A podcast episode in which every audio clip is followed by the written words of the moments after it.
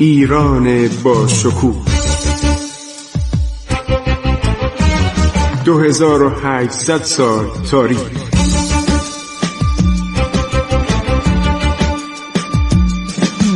عبور از تاریخ.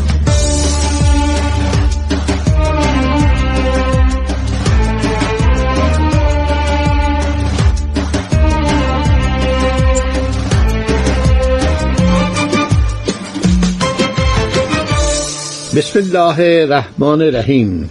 به نام خداوند بخشاینده مهربان با عرض سلام و احترام به حضور شما شنوندگان گرامی رادیو جوان من خسرو معتزد هستم با شما صحبت می کنم در برنامه عبور از تاریخ.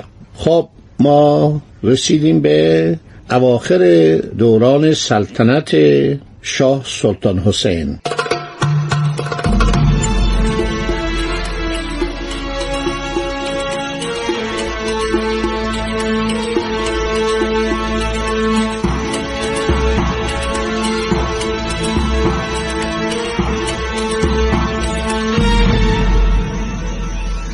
یک اشاره باید بکنم که در اون زمان در سالهای دهه آخر سلطنت عرض شود که شاه سلطان حسین بین دولت ایران و دولت فرانسه روابط بسیار گرمی ایجاد شد. برای اینکه دولت ایران چندین نامه برای لوی چهاردهم و همینطور صدر فرانسه فرستاد. و درخواست همکاری کرد در چند مسئله. یکی این که چون دولت ایران متوجه شده بود که احتیاج به توپخانه داره و توپهای ما از بین رفته بود در طول زمان و مخصوصا دوران صلح تورانی ایران با عثمانی. شاه سلیمان پادشاه بدی بود بسیار عیاش خوشگذران بدخلق بند پیله آدمی که بود که حتی پسر بزرگ خودشو کشت و این بود که در دوران سلطنت او تقریبا ارتش ایران مزمحل شده بود.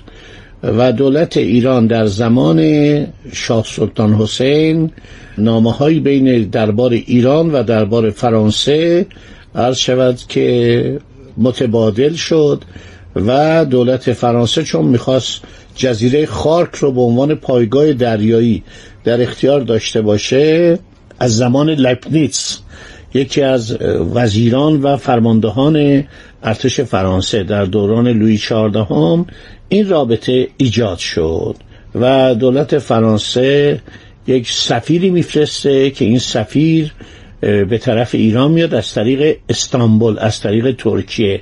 برای اینکه از بنادر فرانسه باید می اومدن به بنادر عثمانی در مشرق عرض شود دریای مدیترانه. و این سفارت رسید و بعد اینها به طرف ایروان اومدن. ایروان اون موقع یکی از شهرهای بزرگ قفقاز بود که جزو ممالک ایران بود. ممالک یعنی مملکت ها اون موقع ایالات رو می‌گفتن مملکت. خب عرض شود که این سفیر فرانسه حرکت می‌کنه و میاد به طرف عرض شود که مشرق زمین. و این جناب سفیر به نام ژان باپتیست فابر. این میاد برای عقد قرارداد تجارتی با شاه سلطان حسین. عرض شود که عده زیادی به نام لوی روبن ژاک فابر برادرزاده فابر و شخصی به نام روسو.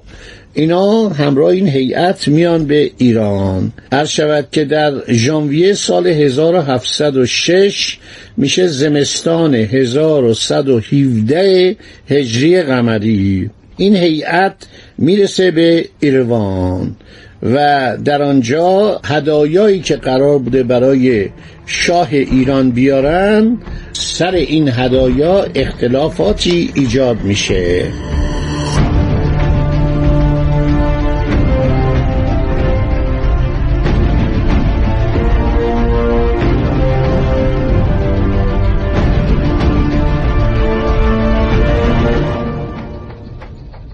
فرانسوی ها خیلی دلشون می‌خواست که با ایران رابطه داشته باشن. مثل ونیزی ها، جنوایی ها، پرتغالی ها، هلندی ها انگلیسی ها و این رابطه رو تقریبا ایجاد کرده بودن.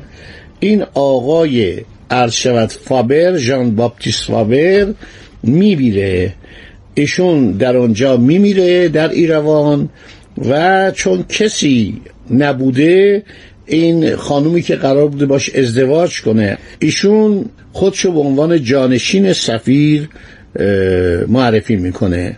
کند شال دو فریول که به نام مارکی دارژانتال خوانده می شده این سفیر فرانسه عرض شود که در قسطنطنیه بوده در استانبول بوده. و این شخص می‌گوید که این هیئت غیر قانونیه و عرض شود که آقای فابر که مرده من باید سفیری بفرستم از طرف اعلی حضرت لوی چهاردهم به ایران. خب سفرنامه مفصلی داره این خانم عرض شود که ماری کلود پوتی و بالاخره عرض شود که این خانم ماری کلود پوتی حرکت می‌کنه و میاد به طرف تبریز. و خب از طرف حاکم تبریز هم ادهی معمور پذیرایی میشن معمور هدایت میشن و اینا به اصفهان می‌رسن. جالبه که این خانوم اولین خانوم سفیره در حالی که واقعا ایشون حق نداشته عنوان سفارت رو به خودش ببنده به عنوانی که همراه ژان باتیست از شود فابر بوده. اینا میان اصفهان خیلی مورد احترام شاه سلطان حسین قرار می‌گیرن. شاه سلطان حسین خیلی تعجب می‌کنه که سفیر فرانسه یک بانویی است که حرکت کرده و ماجراش خیلی جالب و طولانیه که این مدتی در اصفهان میمونه و برای اولین بار وسایل آرایش فرانسوی رو میاره و هدیه می‌کنه به زنهای عرض شود که شاه سلطان حسین. بعدم دولت ایران بعد از مدتی از شود یک سفیدی رو به نام محمد رضا بیگ بیاد میفرسته به فرانسه که اینم از همون طریق استانبول میره. برای اینکه نزدیکترین راه عرض شود راه مدیترانه بوده. شما اگر می‌خواستید به فرانسه برید دو راه داشتید. یکی اینکه طی بفرمایید از طریق بندر عباس. که بندر بزرگ استراتژیک تجاری و نظامی ایران بوده و کشتی حرکت می‌کرده کشتی های هلندی کشتی های انگلیسی اینا حرکت می‌کردن. البته انگلیسی از فرانسوی ها خوششون نمیومد احتمالا نمی اومدن یک حجره یا یک به اصطلاح اتاقی در کشتی خودشون کشتی های کمپانی هند شرقی انگلستان بدن به سفیر ایران. این کشتی ها می اومدن از خلیج فارس وارد دریای مکران یا دریای عمان می شدن بعد می رسیدن به اقیانوس هند. به طرف جنوب حرکت می کردن از کرانه های عربستان همینطور می رفتن جنوب تا می رسیدن به خود اقیانوس هند یعنی از دریای عرب که در قسمت مثلا شرقی عربستان رد می شدن و می رفتن به اقیانوس هند می رسیدن و یک مسیر بسیار طولانی رو باید بپیمایند تا برسن به دماغی امید نیک. جنوبی ترین نقطه آفریقا که الان جمهوری آفریقای جنوبی اونجا هستش. از اونجا دوباره از دماغ امید نیک بگذرند و به طرف شمال حرکت کنند تو اقیانوس اطلس. دیگه حالا اقیانوس هند تموم شده. برن بالا و برسن به جبل تارق یعنی کوههای تارق بعد از اونجا وارد مدیترانه بشن و خودشونو برسونن به یکی از بنادر فرانسه.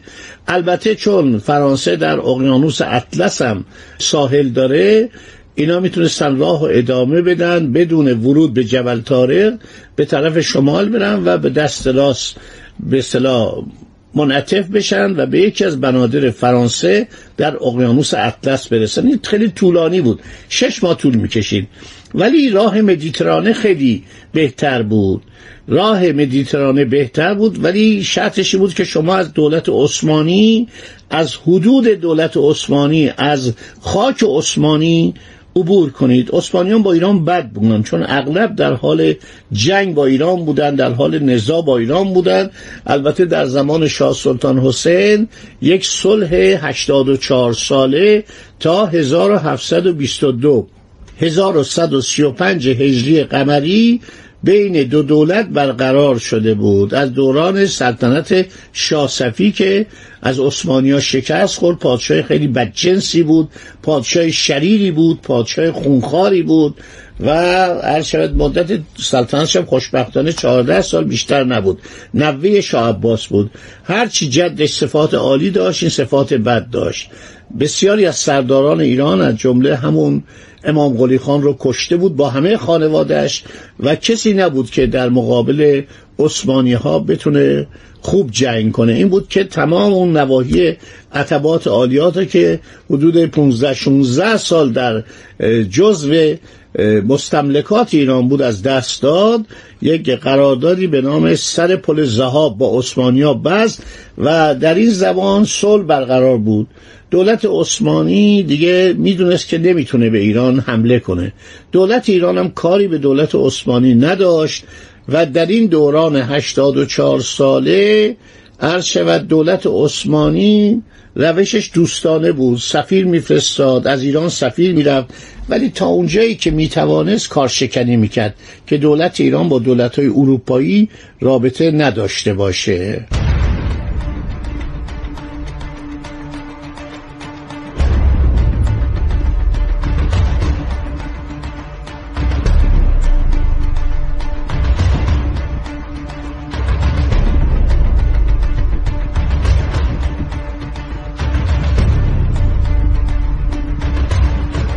خب عرض شود که محمد رضا بیگ بیاد حرکت می‌کنه ایشون حاکم ایروان بوده. یعنی یکی از استانهای شمال غربی ایران. این میره و خودشو به پاریس میرسانه و کتابش سفرنامهش خیلی مفصله. کتاب خیلی خوندنیه که آقای محمد رضا بیگ بیاد یکی از خواصش این بود که به زبان فرانسه آشنایی داشت. به عربی و ترکی هم صحبت می‌کرد و لباساش انقدر شیک بود. انقدر این وضع مالیش عالی بود و هدیه می‌داد عرض شود که تمام مردم به دیدنش می اومدن همه می اومدن به دیدن او و اظهار ارادت می‌کردن. این هم دست و دلباز بود.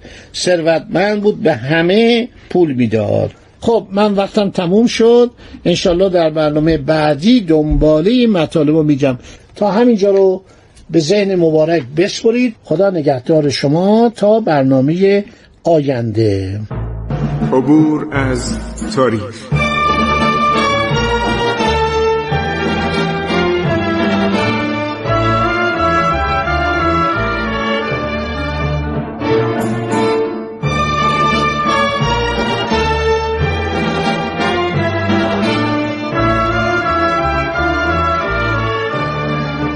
ایران با شکوه.